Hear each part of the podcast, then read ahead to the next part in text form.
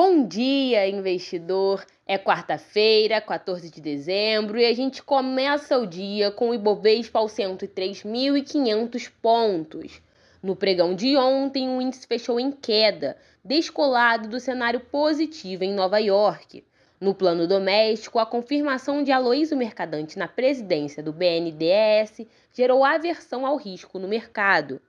Ontem, a Câmara aprovou um projeto de lei que muda a lei das estatais e libera Mercadante para assumir a presidência, ao reduzir o tempo de quarentena para indicados ao comando de estatais que tenham participado de campanhas eleitorais. Desta maneira, hoje as estatais ainda devem sofrer o impacto dessas mudanças. Além disso, a Petrobras recebeu auto de interdição da ANP para paralisar a operação em 37 instalações terrestres de produção de petróleo e gás na Bahia. Destaque também para as operadoras de saúde, visto que o CAD analisa hoje a fusão entre Redditor e Sul América. Segundo Felipe Borges, analista técnico da Bendorf Research, é dia para ficar de olho em Banco do Brasil, Vale e Marco Polo. Primeiro ativo que eu vou comentar com vocês é BBAS, Banco do Brasil. Segue movimentação de forte queda, tendência de baixa no ativo no curto prazo, com o primeiro alvo previsto, a ação que fechou cotada a R$ 31,86, primeiro alvo para R$ 30,45. Vamos arredondar para R$ 30,50. Abaixo desse ponto, a projeção de queda para essa ação é R$ 27,50. Então, BBAS de olho nos pontos de R$ 30,50 e R$ 27,50. Já Vale segue consolidado, ou seja, sem tendência definida, trabalhando entre R$ 89 e 84 reais. A gente precisa ter um fechamento, uh, no, pelo menos num gráfico de 60 minutos, acima de 89 ou um fechamento abaixo de 84 e vir acompanhado de aumento de volume, o que aumenta a chance da ação realmente ou começar a subir com mais intensidade ou começar a cair com mais força. No meio do caminho entre 89 e 84,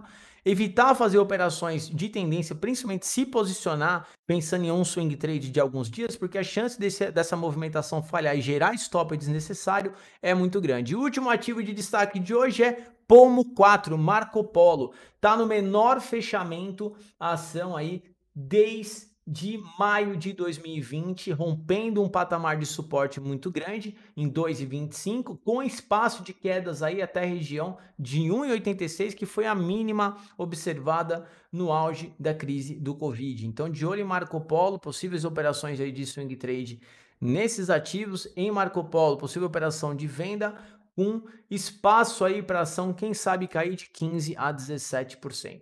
De olho no cenário internacional, as bolsas da Europa operam em queda. A expectativa maior no dia é pela decisão do Federal Reserve, que sairá depois do pregão europeu. Na seara de dados, o CPI do Reino Unido desacelerou em novembro, depois de renovar máxima em 41 anos em outubro. A taxa anual do CPI britânico ficou em 10,7% em novembro, perdendo força em relação ao nível de 11,1% no mês anterior o mais alto desde outubro de 1981. Já a produção industrial da zona do euro recuou 2% em outubro na comparação com setembro.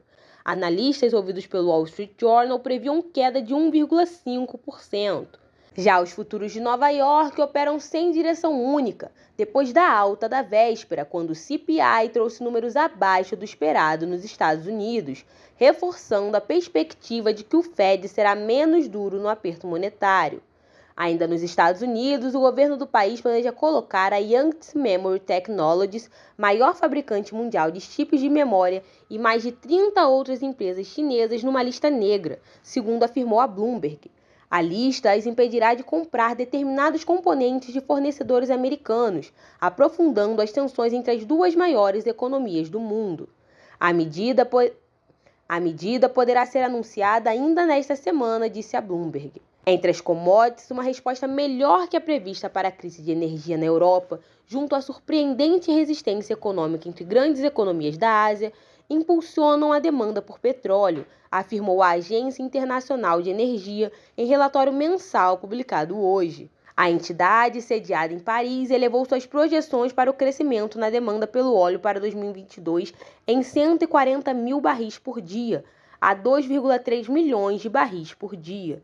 No leste europeu, autoridades ucranianas relataram explosões na capital do país, Kiev nesta quarta-feira, detalhando que dois prédios administrativos foram atingidos em um bairro central que abriga vários edifícios governamentais.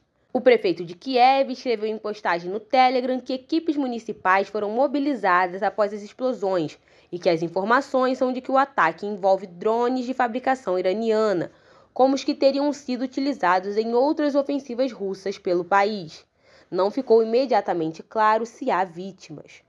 Na Ásia, as bolsas fecharam majoritariamente no azul.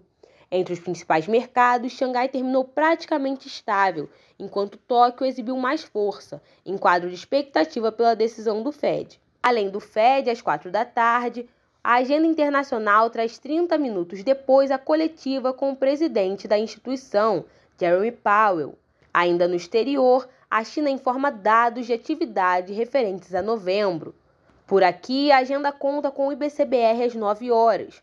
O Supremo Tribunal Federal retoma julgamento das emendas de relator às 2 horas da tarde e a Câmara começa a discussão da PEC da transição, com votação tendo início possivelmente só na quinta-feira.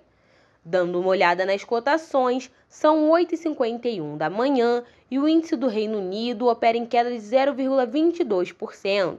O índice francês cai 0,50% e o índice da Alemanha tem queda de 0,58%.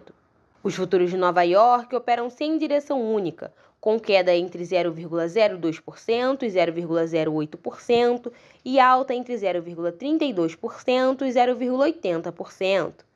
Entre as commodities, o petróleo Brent tem alta de 1,14% e o WTI avança 1,25%.